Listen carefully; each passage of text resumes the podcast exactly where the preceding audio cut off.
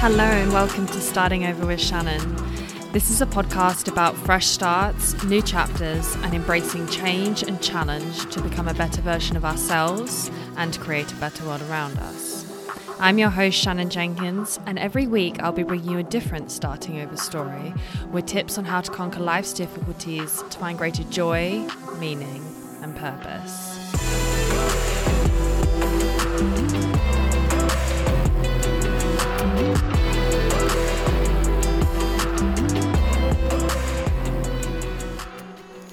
Hey everyone, thank you for tuning in to another episode. I am truly grateful for each and every one of you who listen to this podcast, support me, and of course continue on your own journey of spiritual growth and personal development. Now, this episode today was without doubt one of my favorite and most unforgettable podcasts today, and I'll explain why in a moment. But first, I want to introduce our guest speaker, Joe Hehn. So, Joe is a mindset and spiritual mentor, author, and speaker. And for me, he truly epitomizes what this Starting Over podcast is all about. You see, he suffered tremendously with the loss of his wife to a rare form of cancer, but he awakened to a transformative spiritual journey and a quest for meaning, peace, and purpose in life. And that involved traveling the world, lots of volunteering, a voracious appetite for knowledge he shares so much of his heartwarming and inspiring story on this episode, and of course, what he's doing in his professional life too. So, I believe that this episode contains many pearls of wisdom for anyone who is moving through pain, loss, or grief in particular, and also those who are looking to manifest and create their most abundant, joyous life. We also discuss topics such as reincarnation, past lives, spiritual mediums, and communication with those who have passed over the timing of which is inc- incredibly uncanny for me um, as we recorded this conversation the day prior to a huge loss in my life. The second part of this episode, we focus on Joe's professional work and specifically 10 mindset tools we can use to channel our higher self and manifest our best life. So, think law of attraction, manifestation, gratitude practices, subconscious mind rewiring, visualization, and much more. But going back to what I said about this episode being truly unforgettable, I recorded this episode with Joe on Friday evening, and the following morning, we had a big loss of a close friend, Astrid Cerovic, and her beautiful young 10 year old daughter, Danae. They tragically and prematurely left this world in a car accident near our home and have left behind a father and three other children.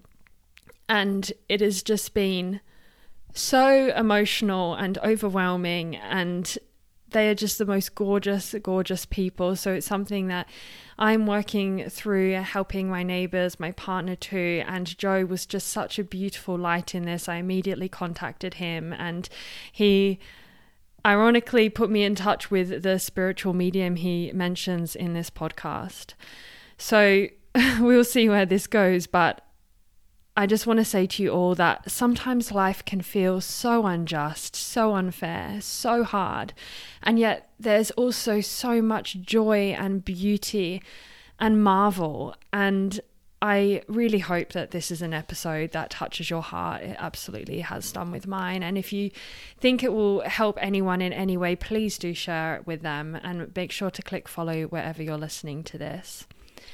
Without further ado, here is my conversation with Joe.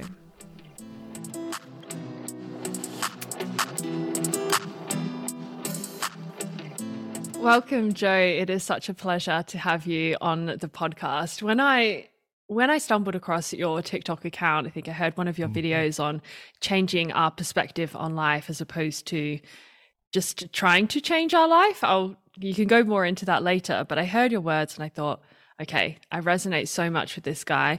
Then found out about your own story and the immense grief actually that you had suffered through, but what beauty and now impact you are having not only in your own life but on other people as well through the triumph of coming out of that. So I mm-hmm. would love for you to start by telling me a little bit about this situation that you found yourself in about 10 years ago with your ex-wife when she was diagnosed yes. with cancer.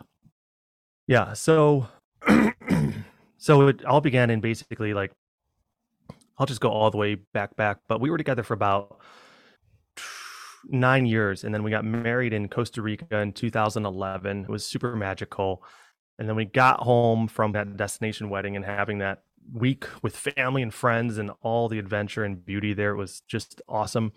And shortly after her father was diagnosed with cancer, with glioblastoma, which, if anybody's familiar, it's terminal cancer. There's really not a lot that can be done. And so we had like a six month window where it was like we were married for six months. Yes, we were together for a long time, but it's just like, bam, right into like adulthood, you know, like one of the parents has cancer. And so things got elevated very seriously, very quickly. And then Jess started feeling a little weird. She started noticing lymph nodes had been inflamed on her end. And so then she got it checked out in 2012, January. She was diagnosed with stage four lung cancer. Wow. It was stage 3B or four, but we were just like, are you kidding me? You know, and her dad was getting worse and worse and worse. And so then we were kind of making trips back and back and forth there, but we had to take her treatment as really, truly, truly serious. And so we didn't like all the traditional stuff of like radiation and chemotherapy because we owned a health and wellness business and Jess was a holistic practitioner.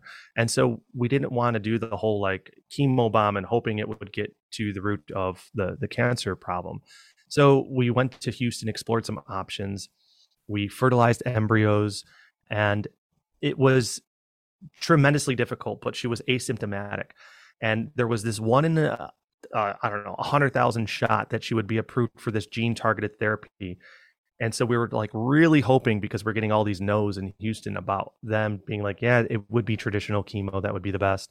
And so just because this ties into my spiritual journey and everything, but I remember like visualizing celebrating the good news and like rapping on the window and calling her out and picking her up and spinning her around in the garden and celebrating that. I had this like visualization and there was just something very unique and powerful about it, like beyond a dream or a memory.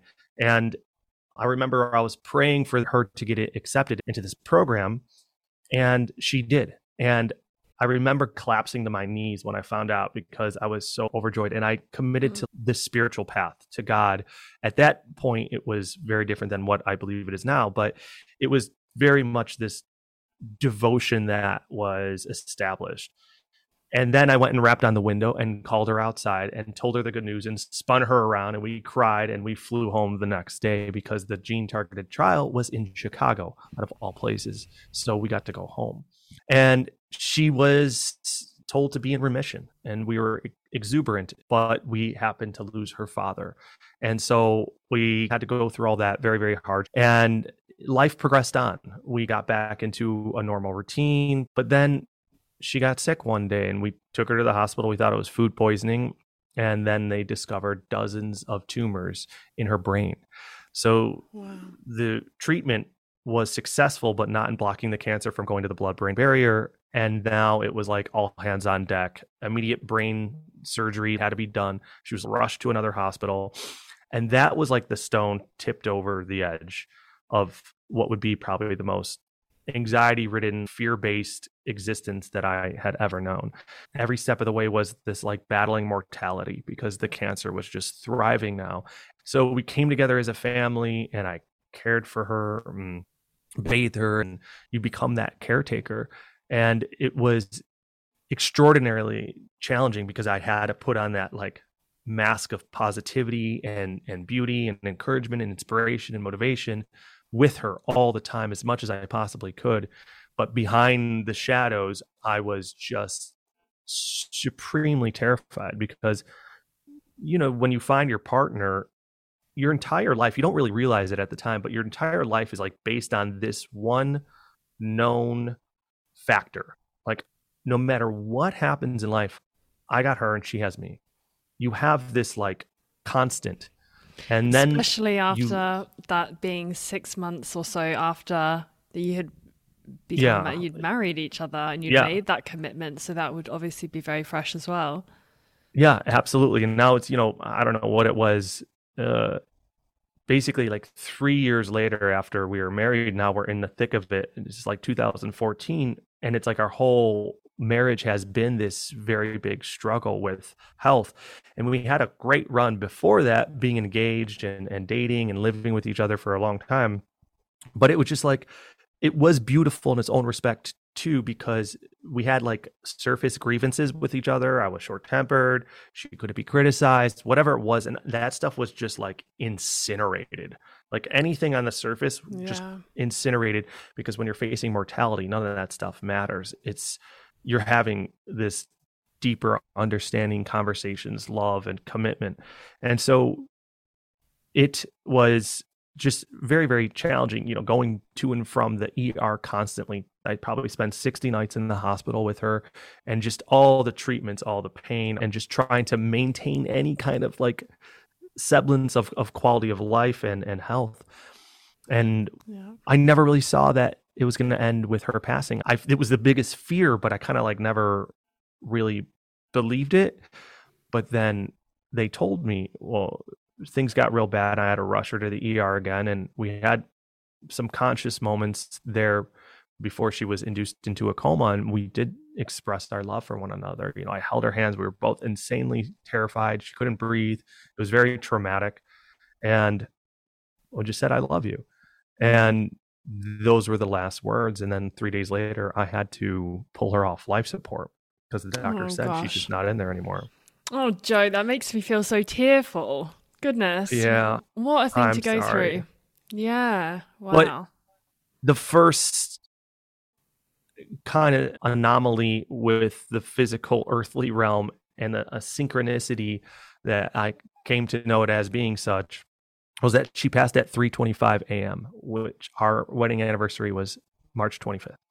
And so it was just odd that that time coincided with our anniversary.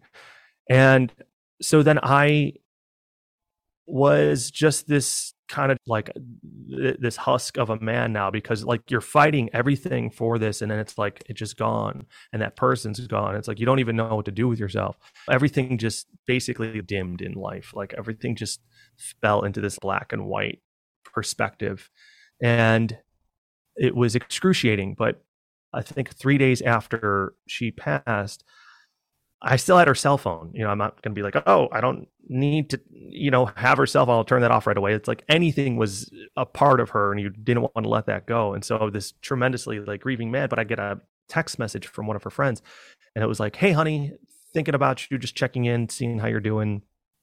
And I had to tell this person, and it mm. happened to be a friend of hers who was living in Spain at the time. And so I'm like, hey, I'm sorry to tell you this, but Jessica actually passed three days ago. And she's like, okay, I know this is going to sound weird, but a lot of things are making sense for me. But I'm a spiritual medium, and your wife is coming to me to speak to you. So, like, my analytical mind is like, okay, crazy lady, like, what can I help you with? But my grieving heart was like, tell me more, you know, like, yeah. what did she have to say? Yeah. And so she said, the first message Jessica wants you to know is that you should write a book. And that didn't make any sense. So I just shelved that. I go, okay. And she's like, the second message is that she wants you to read a book, The Afterlife of Billy Fingers. And for those of you who aren't familiar with it, basically it's it's a gentleman who passes away. He has a very challenging life, in and out of addiction and just getting himself into trouble constantly, but he has a really bonded relationship with his sister. And he passes but he's able to communicate what happens in the beyond with his sister who's still here living her life questioning her reality because her brother is coming to her very vividly and expressing the details of the afterlife and so it was really hard for me to read on one end but then very illuminating but my grief was too uh too basically fresh. raw and yeah. fresh thank you and so it was hard to grasp, but it made a profound difference because I quit my job, kept everything in storage, dissolved our health and wellness company, and I bought a one way ticket to Colombia. I was just going to start traveling and volunteering and just trying to give back find meaning, soul search. I just couldn't stay where I was and try to be like go back to work in Chicago where everything reminded me of her and us with our tenure there. And then I continued traveling all all through South America, but then my grief became too much. I was helping other people, volunteering with like sick children, burn unit in hospitals, teaching abused women self defense in Bolivia so they could defend themselves from their drunken husbands, just like crazy stuff. Little I mean, kids what, being. What was motivating that for you at its core, Joe? Uh, I th- I just needed to do something good and to distract my pain and by doing something for others. And I couldn't think of like getting a job, it didn't feel good enough. It felt like I was wasting my life away. I needed to do something like exceptionally compassionate to feel that in the act of doing that to help fill the void of anguish and darkness and, and hate and just lack of luster for yeah. life. Yeah. So I thought it was good, but I was very unstable. So I was kind of like the whole time I was going through different countries and Ecuador and Peru and ending up in Bolivia, I was doing good, but it was like a spiritual tank was just like, you know, just dwindling little by little. And then physically, I just got really, really sick in in Bolivia. And I remember this was like my big decision, my new beginnings moment, if you will. And I was laying in the bed literally everything coming out of me every way possible for days and i'm like i can't live like this anymore and how and long was that after jessica had passed probably three months and it was a very illuminating moment because it was like i had to figure out how to live again and i did not know what that looked like but the desire to live a different way was something fresh and exciting because everything that I saw in my life was without her. So every aspect, every experience, every facet of life was diluted. Yeah. When did you actually face grief full on? Because I'm sure that's a key part. What did that look like for you? And was that being really sad or angry or lashing out or what what was the release there? Every day every day. So it wasn't like because you would get these flood of different emotions. So it's not like I was ignoring my grief. I was journaling and being very vulnerable, like putting all stuff on Facebook and people were reading my journals and a lot of support and love there. And I would just tell them like what's going on in my heart. And and I would tie in memories. And that's when I started writing.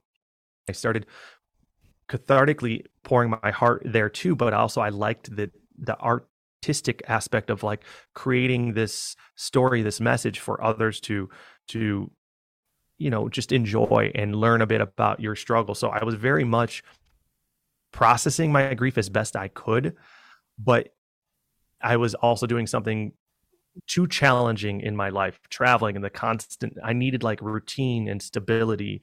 So we went back to chicago and this was a kind of a cool story. I didn't tell anybody. We didn't nobody really knew we were home. And that spiritual medium her name's tanya melendez she was with me every step of the way like telling me messages from jess constantly. Hey jess wants you to know this. Hey did you see a butterfly today? Like yeah one landed on my shoulder. She's like that was her.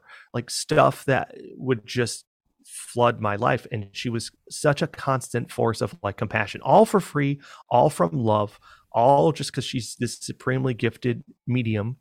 And so i went back home and it was freezing in chicago because it was like december time and i had already made this decision like before even landing i think i'm going to go live in costa rica for a little bit.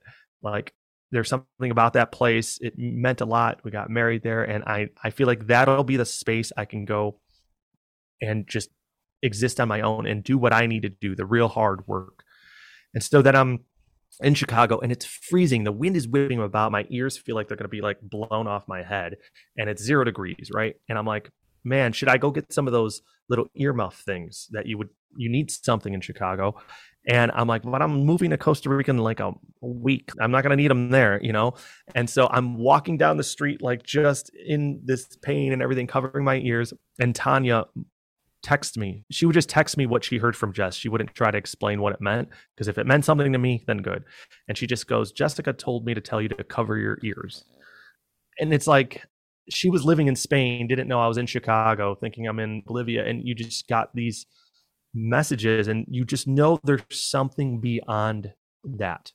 I mean, what did this do for the possible inner skeptic in you, or you said before, the analytical mind? Because I, I mean, I resonate with that completely. I think I yeah. still am all over the place of not knowing what to believe, and then I hear these stories. Of course, I don't think people really get it until they live it, especially if you're that way yeah. inclined. Like, oh, I don't know. But what did Very that do for so. you? Did did that develop into a sense of trust and faith that perhaps wasn't present? yeah, that's before? skeptic that skeptic part of me was like left in, in South America. Like it just I wasn't a skeptic anymore. There's too many things that were coincidental that were happening on a regular basis where it was just like this is this is there's just another world beyond this and she's there. I don't have to know everything about it, but I know that this was one very very vitally important thing for me that because I was not a religious man. I was not a God fearing, God loving man before. It just wasn't part of my bandwidth and frequency before. I got into stuff t- through her journey to help support her, but I really didn't believe in it. I just didn't care.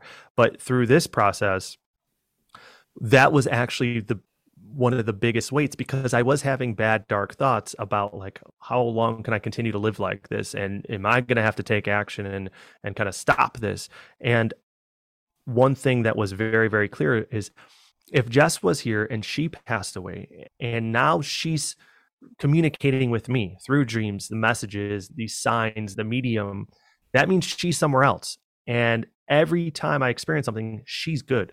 She's in a really nice space. She's happy, fulfilled, abundant, whatever it is. She's doing way better than I am. That means that she was here and I'm here. That means to me, I must be here for a reason because wherever she is is better. So it's almost like she chose to come here, which mm. means would we be that different that I must have chosen to be here so that I cannot waste this, whatever it is. I don't have to figure it out right now, but that was a very beautiful thing to figure out to be like, there is meaning to this life. And so you're going to have to find that. And that was one of the forces of that discovery that ignited me to move forward on into this like spiritual quest in space. And so I was already meditating a little bit, but just jumped into that, moved to Costa Rica to this place, Nosara, got a little place, a lot of adventure, a lot of stories there, but that was like where my own journey really launched because I was learning all about the power of my mind and perception and different spiritual practices and methods. And I just studied Buddhism, Taoism, Hinduism, Vedas, and Sufism, and all this different stuff, just learning, learning, learning, learning, learning.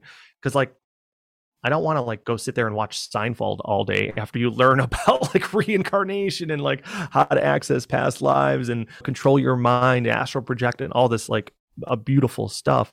So I just learned and it really clicked and a lot of stuff made sense. And I started retraining my mind. Yeah. So really what was this new beginning for you? So I hear that you're, there was an opening intellectually. What else? The number one new beginning, I think, if I had to put it all together, was that I believed that this wasn't my first chance at life in a sense that I had reincarnated. And so that I had chosen this life to endure certain stuff, to learn from certain stuff. That was one aspect. And the other aspect was that I'm learning the power of my mind and my spirit. Now, with the life I have left to live, I can train my mind and my spirit to live a very particular kind of existence and get rid of basically what I was doing was reducing or eliminating anxiety and stress and panic and worry and depression and fear and anger like little by little like the attrition of all that very negative emotion. So that was illuminating because i was like i have control. I have power. I just have to learn how to influence my mind to free myself of those bad things. And knowing that this wasn't the only life was very fruitful for me because it just helped elevate my spirit. So the whole like new beginning for me was just into this whole unknown oasis of, of spirituality, of mindset, even manifestation, reincarnation, and so much more stuff. Then started writing that book that she yes. told me to write at the very first message. I self published and everything and released like two months ago. It's called Dreams of Antiquity The Awakening. And now I'm teaching people how to train their mind, how to connect and make that deeper spiritual connection, and helping to transform their lives. So it's crazy, you know, when you step back and look at like, whoa, that's this all happened in like eight years, so much change and so much growth. And now I am engaged to a woman. We've been engaged for a couple years now, and we have a beautiful little boy together, nearly 10 months old, little Oliver Holden. And we're very, very happy working on our own stuff and and growing together. It's just a whole new chapter in this life. And I'm very, very present, very grateful for everything I experienced with my late wife, with Jess, and equally so being present with Suzanne and Oliver and here and now and helping others. Yeah. I mean, what a massive step to get to that point where you can say you're grateful for what you've experienced in this yeah. hardship. And I think so many people can't see that, you know, like that feels so far fetched. And I mean, mm-hmm. I felt like that in ways with what I had with the separation with my ex partner and a lot of legal difficulties and things that yes. really emotionally challenged me and really forced me actually to look deeper within myself. And it sets you on a different path, but somehow there's something that feels so right about that path. Yeah. That it's maybe we, it's going that meaning and that purpose that you're talking about. Absolutely. It's but it's hard to see that. Like it's hard to see that while you're in it. Like why should I be grateful? This is so challenging. This hurts me emotionally, physically, mentally, spiritually. Like this is anguished. But if you find and you can train your perspective to look outside of those places and into what am I gaining? What am I not having to endure anymore? What am I fighting for? What is on the horizon? It's literally attachment, Buddhist attachment. If you look at what life is and stop looking at what you're missing in life, in time, you can train your mind to come to a place of presence and gratitude and that will always elevate your frequency your vibration just your emotions to feel better about life and to feel better about yourself if you look at who you are and what you have you're always going to win and feel pretty special. If you look at what you don't have and what you have yet to accomplish you're going to feel lack and suffering. Yeah. it's about perspective but it's hard because the mind goes look at all the stuff that other people have. Look at all you're enduring. Look at all that you don't have. And so it's about training the mind so that you can have that elevated perspective. And it's challenging but yeah. it can be done yes and kind of full circle there going back to what i said at the start that made me contact you where you said stop trying yeah. to change your life instead elevate your perspective to change your life and that's exactly what you're saying now right yeah that's it on the money. But it's like that may as well be like an, a quote on Instagram. You're like, cool, that sounds great. And then you like go back and you're like anxiety, stress, panic, worry, anger, you know. So yeah, it's, it's hard, but in practice, it's so much more difficult. It makes me think of I think I came across a meme or something that made me smirk the other day and it was talking about getting through a difficult chapter in your life. And it just said just think this is just the shitty part of your memoir. And like somehow that really helped me that it was like yeah, okay yeah every good memoir will have yep. the hardship. It's like Joseph Campbell's hero's journey, right? There will be the step formula with the, the, characters meet, they fall in love, they have a difficulty, they come out the other end of it. And it's so true. So I try and remind myself of that sometimes. Shitty yeah, part you, of the memoir, shitty part of the memoir. you need it. You need it. You need it, or else uh, it's kind of a boring story. There's no adventure. There's no, you know, growth there. I remember reading, and I didn't get it back then. But I read The Power of Now, Eckhart Tolle, like, I don't know, 15 years ago or whatever it was. And I was sitting on a park bench in Chicago looking at Lake Michigan. And he said, like, every awakening, everybody who's reading this book is probably going to go through something at some point or already has that is so challenging and it's so torturous and it serves as the catalyst for you to absolutely change your life. But if you don't have that thing, you just keep going on living your life like kind of not judging anybody else, but that mundane existence of, you know, going out and drinking and this, you know, it you're not looking for that deeper kind of experience. But the pain mounts and mounts and mounts and mounts, and you have to make a choice. Do I want to continue living this way and suffering as such? Or do I want to discover a new way to live, a new beginnings? And so that pain is a gift because it is mm-hmm. the one thing that caused you to get to where you are, which is an elevated place where you're experiencing more beauty. So it's not where you go back and be like, oh my, that was the most horrible thing. You're like, that was the thing that got me. That was the, the catalyst that I needed to fight for myself. And now look how I feel about myself. Look what I have. Look who I am. Look who I'm with, all because of that. So you yeah. almost can look back and honor that season I'm not saying it's easy, but if you can have that perspective, you truly free yourself of the grief because you come to love the fact that it got you to where you are.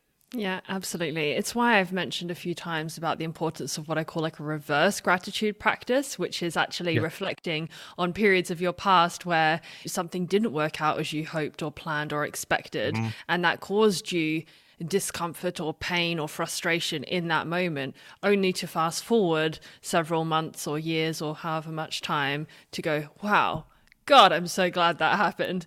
Yeah, and, yeah, totally. Yeah. And it's like yeah. sometimes having those moments and actually noting that down. And I've done that for myself. You know, I have it in a mm-hmm. journal, a point to reflect on when I'm going, oh, this isn't working out how I want it to do. And it's causing me like, oh, in this exact moment, go, who am I to judge right now? I might be thanking yep. this in a year's time. And that has yeah. happened to me countless times. And I hear it with other people in this podcast as well. So, yeah, it's something Absolutely. I keep coming back to. Mm. It's just the way to perceive it. Like I tell my clients this too, because I'm a mentor now and, and, and teach this. And it's hard, it's challenging, but like it can set you free because then you're not like fighting. You're not like, rah, why this season, this chapter, this episode in life is so challenging. You're like, well, I'm probably going to be grateful for it later. So let's just try to be grateful now.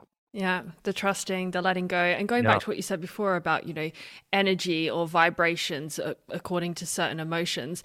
I even had this myself last week where I had a marked difference. I realized I'd had a period of fear based thinking, quite honestly, yeah. where I got stuck in this in old old patterns of thinking i am not going i'm not good enough i'm not going to be mm-hmm. successful mm-hmm. enough maybe i don't have quite as many followers as i want yet all of this quantitative stuff that really just doesn't mean anything but it put me in a state of fear and mm-hmm. for some reason, I had a total shift. I don't know what instigated that, but I had about two days where I felt this very calm, relaxed, place of trust, really, and faith and inspired peace. And I could take that kind of action from that point. And I kid you not, I had like several people message me agreeing to be on the podcast at the exact same moment. Mm-hmm. I had a p- message from somebody that totally was like, What the hell is this happening right now? And I think that was another thing I wrote down. I said, I gotta get someone to talk about this manifestation or law of attraction thing because I think there's something in it. oh yeah i teach all about that too because it is it's everything that you're talking about is dialing into the way you feel and that is your basically your compass. You feel good. You're drawing in. You're actually on a quantum level manipulating your reality to embody the way you feel. And if you feel bad you're manifesting that as well. And you're creating more more of that kind of hardship in a sense. So it's all i think about the mindset connecting to spirit but tuning in to knowing your power and knowing there's a lag time people always be like well, i want manifestation because I, I i want the winning lottery ticket i want this that and the other and i want it now. But you ask yourself do you want that because you're trying to escape something that you hate? Yes that is lack and suffering. Because if you are then you're embodying that energy and that's what you're attracting. But if you want that thing because you know it's going to heal you and you can find some gratitude now, then you're going to draw it in. But it's all about the, the driving forces within yourself, how you're feeling. Yeah, love that point, Joe. Can you like literally reiterate that? I think it is so important and what you're saying yeah. there about attempting to manifest something. So somebody now listening, perhaps they're setting or have set a goal for themselves, something they want to happen in their life what do you say that they need to look at there regarding lack and suffering? Yeah. So the best the best analogy I can come up with on the spot is a lot of people want a better job. They want that dream career or they want to start their own business. Okay. So that's a beautiful goal to have and you can manifest that. But what is the driving force behind that? Are you at a job now where it sucks and your boss is a jerk and you just hate it and you want to get away? That is the embodiment of how you feel your beliefs what you're thinking about what you're talking about what you're expressing on a regular basis. I hate work. I don't like this. And so you want that other job but that is just escapism. You want that thinking that that is going to be better than what you have now. It's a trap of the ego. So the energy that you're broadcasting is lack and suffering because you are feeling that you are in a space of lack and suffering but, and I have helped endless clients with this who have gotten out of their jobs, make more money, better job, better benefits, better place by doing this one simple thing. Stop looking at everything that's going wrong in your job and missing the current one because you're looking outside of what is real. You want it to be more than what it is. If you come and be like, well, actually, I really do get along with Cindy at work, I, I have that good relationship write that down. I'm grateful for Cindy. She makes me feel funny. And you know what? My commute is only 20 minutes, or I work from home. You know, I get a really good health health package. I, I get an hour lunch. Just start finding the stuff that makes you feel at peace or above pleasure, joy, happiness, delight, excitement, and notate that when you experience something like that at the job what you're doing is you're taking your frequency, your vibration on an emotional level from lack and suffering, and you're elevating it to gratitude. So then you're coming to a place of gratitude for your current job, even though your boss still sucks, there's other aspects of it that are really great. And we're elevating our perspective to see that stuff instead of everything that's missing. And then through the right kind of methodologies and visualization, but also just like knowing that that dream job is on your horizon, starting your own business and being grateful for that, envisioning yourself entering that space. And then the vital part is asking yourself, what can I do today to make that transition? What can I do to take the first step? And when you take that step and you're successful, okay, what's the next step? And so you continue that progress, but continue every day to find gratitude in the space you're at.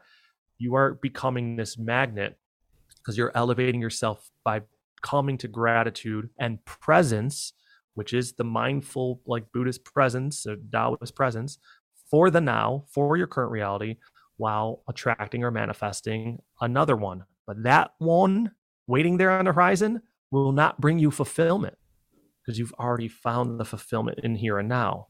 Mm-hmm. So that is just an extension of your already fulfilled, abundant lifestyle.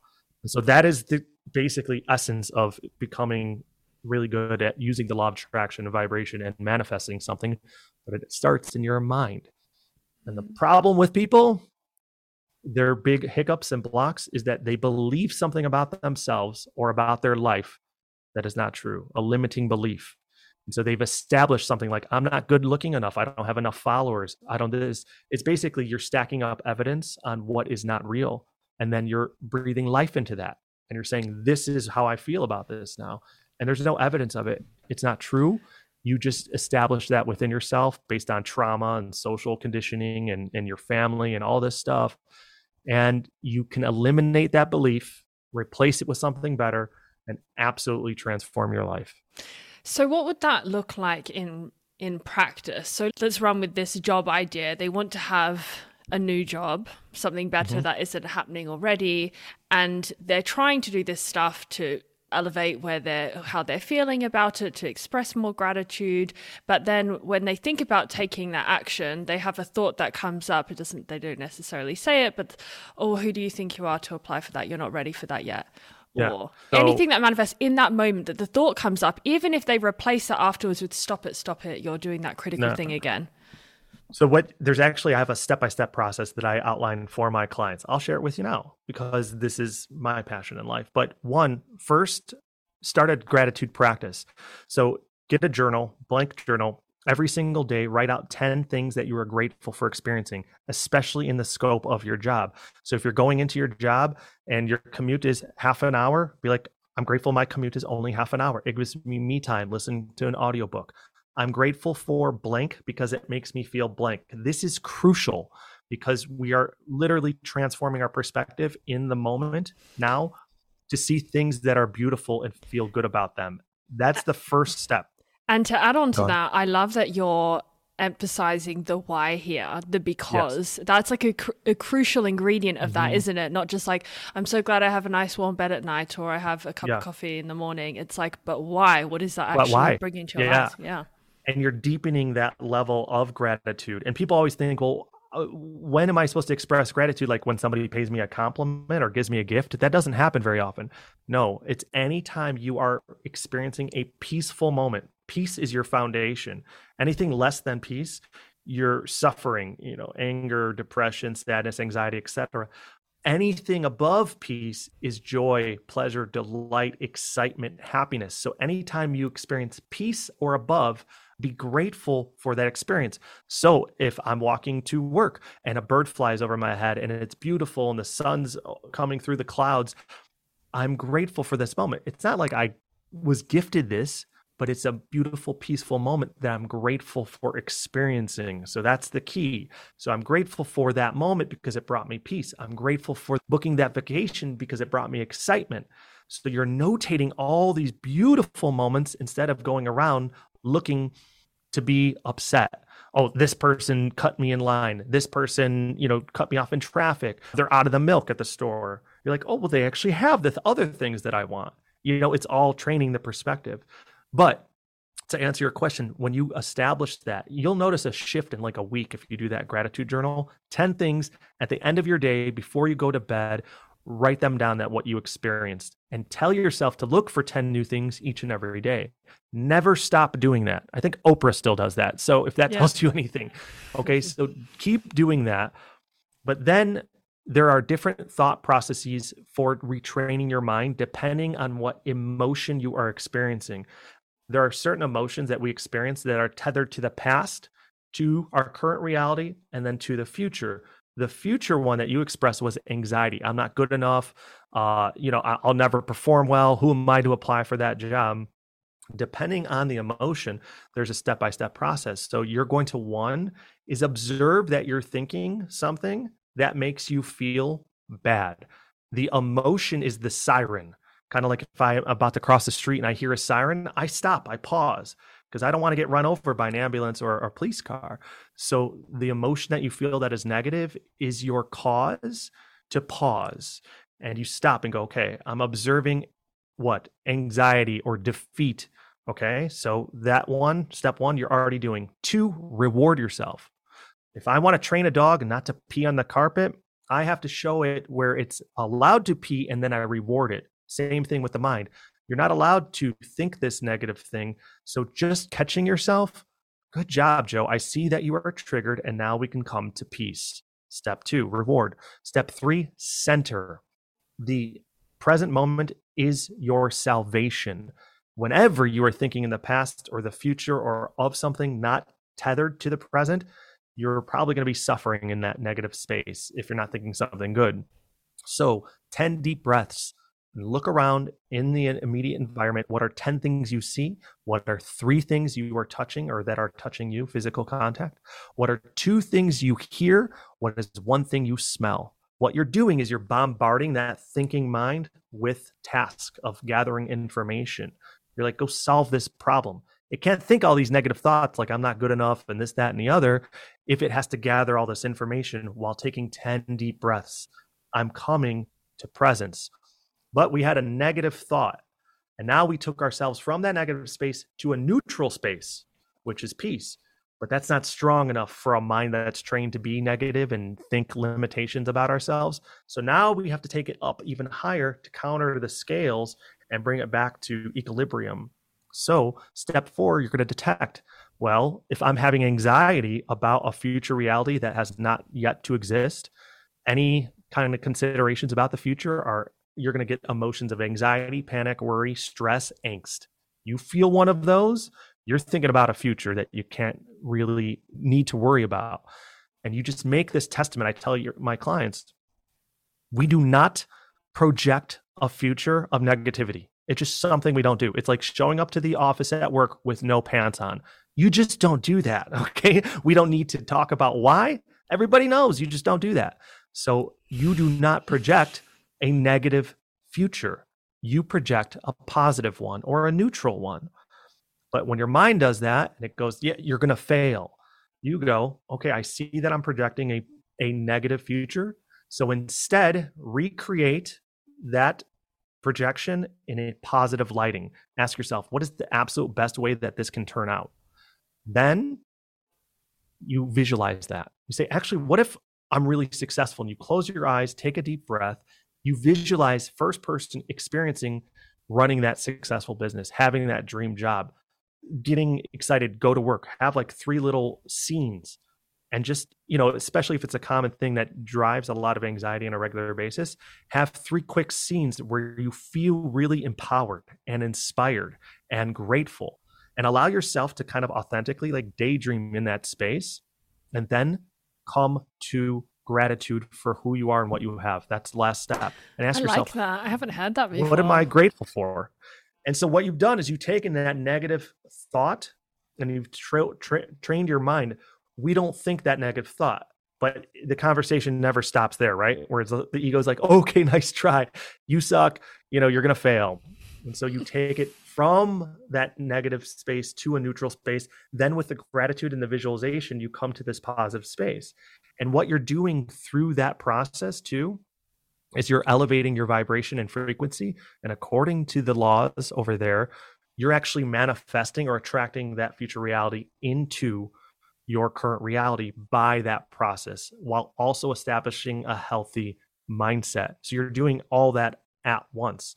And you're also just, you feel better. So you're yeah. retraining your mind, you're manifesting abundance for yourself, you're centering yourself in on presence and gratitude. It's just a win all across the board. Mm. And when your mind goes, nice try, you suck, you go, start step one again, and you repeat. I love that. Brilliant. Just a quick question on the visualization thing that you were talking mm-hmm. about. Totally new. I haven't heard that before. The idea of, so you said the three scenarios. How does that work? So the the visualization is a component that basically uh, many people believe that this entire reality on a quantum level, I can speak about this, but you can look into like the double slit experiment or Masaru's water experiment too. But basically, everything is based on our emotion. And I know this is a long winded kind of answer, but it's going to help everybody grasp this more. On a quantum level, the particles, atoms, and stuff are basically just in this standby wave like complexity. They're basically in a wave pattern when we place observance on them, they become particles. So what they're saying on a quantum level, that our our reality is just kind of waiting for our observance, our observation to be placed on it, and then it will act like a particle. So if we do that based on our emotion, what we think, what we feel, what we believe, what we say, our action, we're actually on a quantum level creating a particular reality for ourselves which is all about you know law of attraction and manifestation. So science is basically proving what these gurus and sages have said for for millennia. Yeah. and so with visualization they're saying that our reality is based on our subconsciousness. So if i tell you to take a nice deep breath right now close your eyes and picture this. Okay. Do it with me. You want Let's to try do it? Yeah, I'm going to try it okay. right now. So I want you to take a nice deep breath, close your eyes, and then visualize yourself standing at a market. And there's this big bin of lemons right in front of you big juicy yellow lemons and you pick one up and you squeeze it and it is juicy you know where it's not real firm and your fingers are dipping in and the dimples are there. And you take this lemon and you bring it up to your mouth and you take the biggest bite you possibly can and that sour explosion erupts in your mouth. The juices are flowing down the side of your mouth. Your mouth is puckering up with all this. You're kind of like shaking your head back and forth. You can't take it. It's so much sourness and now, open your eyes did you get that tingling of sourness in your mouth? A little bit of that experience by closing your eyes and visualizing that? Yeah, like salivation sub- or. Yep. And you feel the sourness. Do, are you by chance, were you biting a lemon just now? So no. you experience the physical manifestation of that experience through the imagery of your mind. So the subconsciousness doesn't know the difference between reality and the imagined. And so when we take ourselves into a visualization, it thinks we're experiencing that. And through the laws of attraction of vibration, we attract that which we are. So if we're experiencing that really great event, that dream job, running that successful business, waking up and being excited for work in the morning, whatever it is, we start to tell our subconsciousness that is our life. That is what we are experiencing. And it, it thinks that's what we're experiencing. And then it starts drawing that into the now. Mm-hmm. This house, that that woman that's downstairs, my little boy, I did all this stuff through visualization.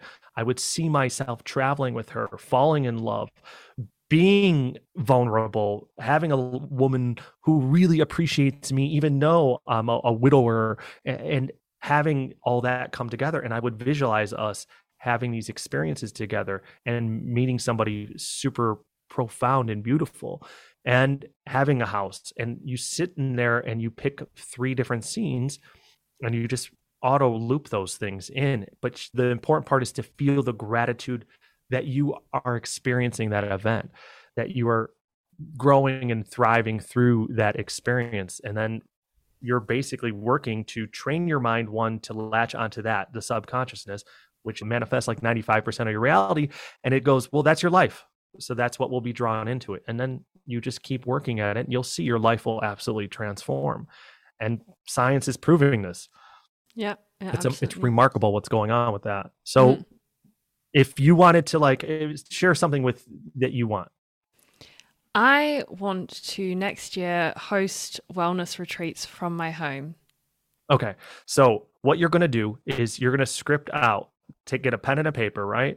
And you're going to write out do you see how how like I, I, we're both with partners but did you see how cute and vulnerable and everything you became when you answered that too? It was like this yeah. dream. You're just like okay this is what i'm gonna you know like a little girl. Hey what do you want i would be when you grow up? You know it's so innocent and pure. So, so you're gonna take take that energy and pour it into this practice. You already felt encouraged and actually i feel like you felt a little bit like um sustained from that desire. Like you just knew that would be so rewarding. You already felt that gratitude for it. You can tell in, in your expression beforehand. So take that energy and pour it into this exercise. Script out what you would feel like hosting. Okay. And then do three scenes all the the women or the men around the the, the tibetan singing bowls uh you know meditating doing yoga in the morning pick out three scenes and write them out and see yourself walking through everybody as they're meditating and you're guiding them and feel like you are just channeling this beautiful spiritual energy into them and the atmosphere. Pick another scene. And then basically when you come into a visualization and you're meditating and you have a long day you're going to go to bed in 4 hours right before you go to bed what you're going to do is right before you fall asleep rather is that you're allowing yourself to kind of get cozy. I do a regular mindful meditation where I'm training my mind to be very thoughtless. And then I allow myself to dip into a visualization because I'm trying to access a particular brain state, alpha, which then leads into theta yeah. and then into delta, the deep sleep. So that's our subconsciousness, the alpha, the gateway to the subconsciousness there into, into theta too. So right before you're getting a little sleepy, you read what you wrote down and more importantly mo- most importantly how you feel through that experience and embody those same feelings. And then visualize yourself in first person. Don't see yourself walking through the meditation space. Walk through the meditation space. Look at your hands. Look at the people there. And then jump from one scene to the next and allow yourself to keep doing that loop until you fall asleep.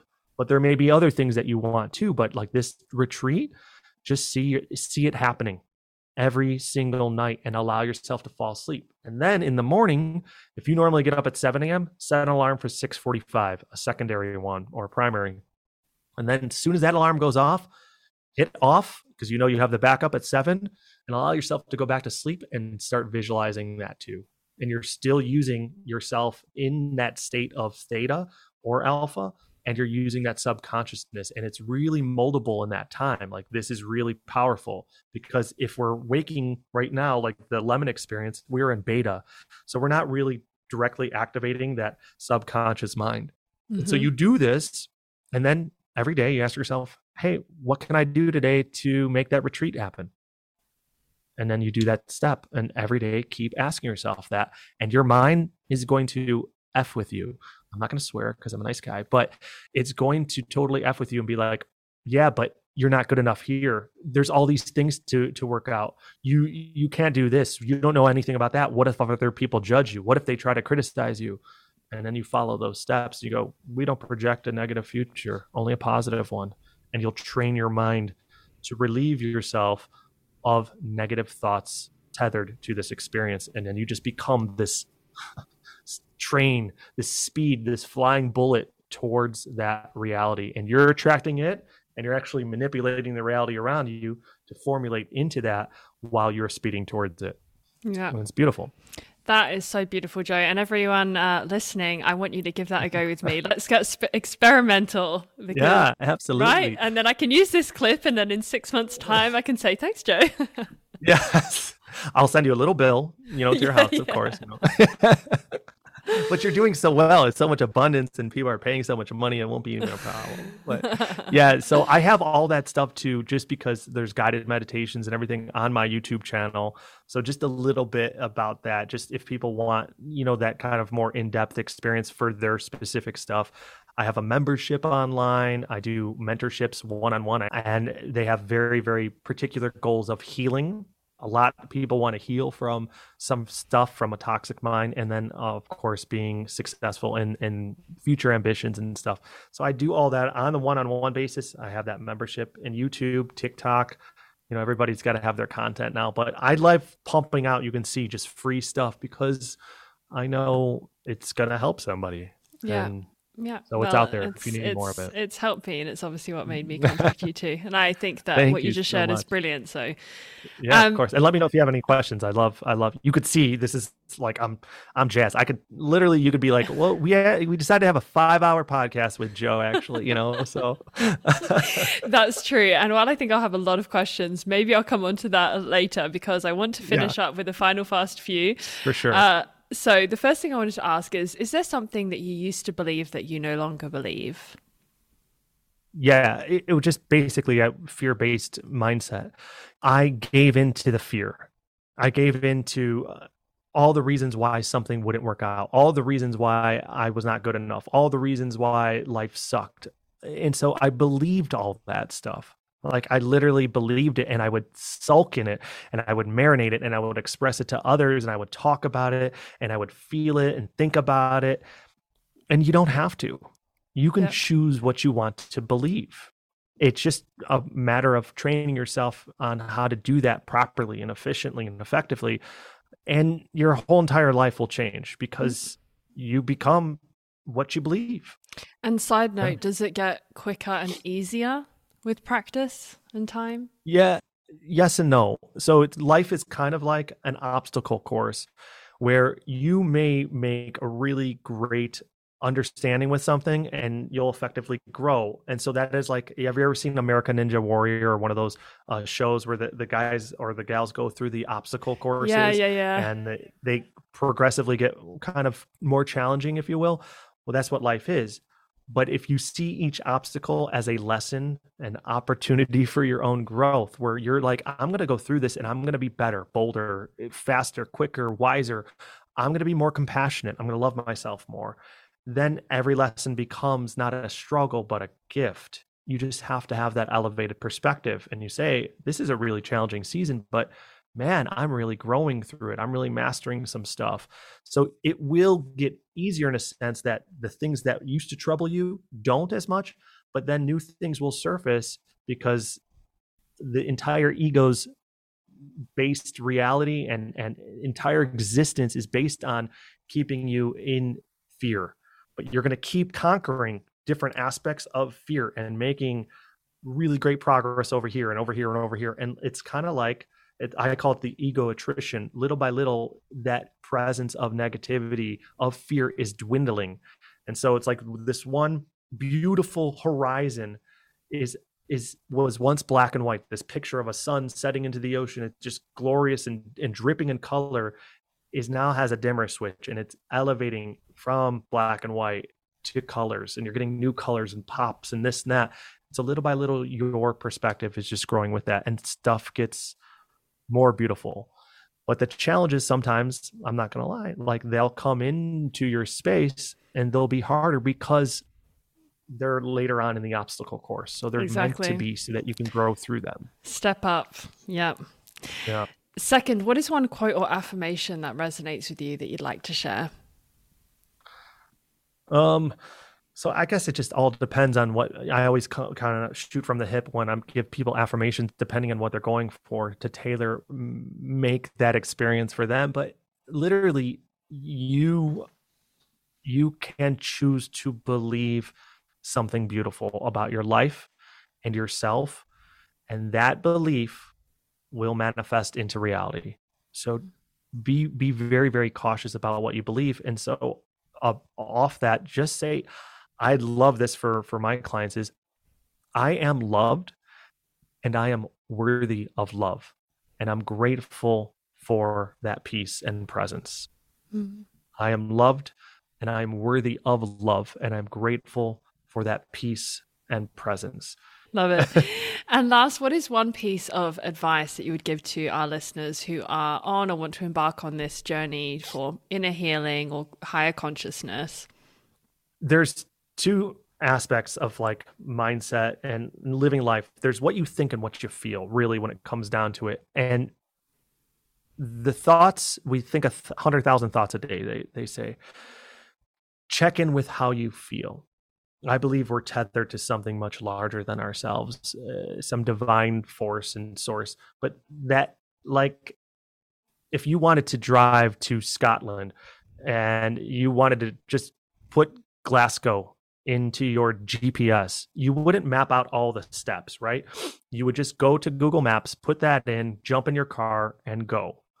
And whatever the route was, you know that that was the best route because it's tethered to a satellite that has a higher perspective than your own and you're trusting that satellite our emotion is tethered to that higher perspective so when we feel good about something when we feel excited happy elated just pleasure that's the gas pedal lean into that experience yeah but if we don't feel good about something we feel worry and angst, anxiety, depression, sadness, fear, just any fear based, that's the steering wheel. We need to redirect and you need to steer yourself until you're aligning with feeling good. And then we hit the gas and we lean into that. And that is your higher self guiding you through life. And if you go on those two emotions, you'll go through what you're supposed to, and you will ascend. You will ascend that summit of of your existence. And so if people be like cool i don't know what that means one question to ask yourself in a sense they're like yeah well i feel like crap now so what? What do i do now? Ask yourself if you knew you're going to pass away in 6 months what would you regret not doing with your time here and that will tell you exactly what you're supposed to do right now and mm-hmm. put your energy and your investment into? What would you regret not experiencing, not doing with your time? And most people have like a this, bam, it's kind of instantaneous. And that is your consciousness, your spirit saying, well, that's what you need to do. Yeah. so that's where to start. And you yeah. say, okay, what does the first step look like for that? And you take that step. Love it, and love that you actually said six months there because when we often hear this, it'll be what if you died today? Five years. or no, I hear it more. Oh, yeah. In, Yeah, I hear it more in like the today, and I just think oh that yeah, seems yeah, yeah. so dramatic because I absolutely wouldn't do any work. I would obviously be doing fun Yes. stuff with the people I love most. But Mm-hmm. I think in capturing a little bit more time there, as you've described, it gives space to really to really question what brings you joy and what makes you feel alive and what really lights you up internally. And I think Yes. if you can think on those little things, you'll have clues, of course, even if it's not your professional work. It might be that moment you had here that you want to make your professional work or Yeah. Or just like to go bungee jumping in Machu Picchu, like something. It doesn't even have to be like this fulfilling endeavor. It could just be an experience that you've always wanted to. I want to ride a white horse bareback down the beach in Puerto Rico. It's like, then go do that. And then Side when you note, do that, that, just made me think of Vladimir Putin because I'm pretty sure that's what he did. So except for he was bareback on the horse, I think. yeah. yeah, yeah. Well, I guess he asked himself that question, and that was his his response, and he did it. See, people, anybody can do it. You know. That's it. That's it. Well, Yeah. Joe, thank you so much for your time Thank today for and everything me. that you've Yeah. shared. It was a it was a real treat. And now you forced me into this. uh, Do my wellness retreats now that I've declared it and had that moment. Yeah, yeah, I know, I, and it's on like it's on going to be on everything. I, I'll, I have the recording. You're probably going to share it with me. So Yeah. now we, we have the bait. Is she going to do it, people? Let's tune That's in it. this week's yeah. episode. Yeah, Thanks so much. I love it. no problem. Thanks for having me. And thank you to everyone listening. I really do encourage you to go and check out Joe's work. I think he's fabulous. Check out his TikTok, YouTube, Instagram accounts are all linked below. And of course, his book, his fictional novel, Dreams of Antiquity. As I said before, I hope this episode has touched your heart and given you much food for thought. Please do be sure to share it with somebody else who you think it would touch too. And in the meantime, I hope you have a wonderful week.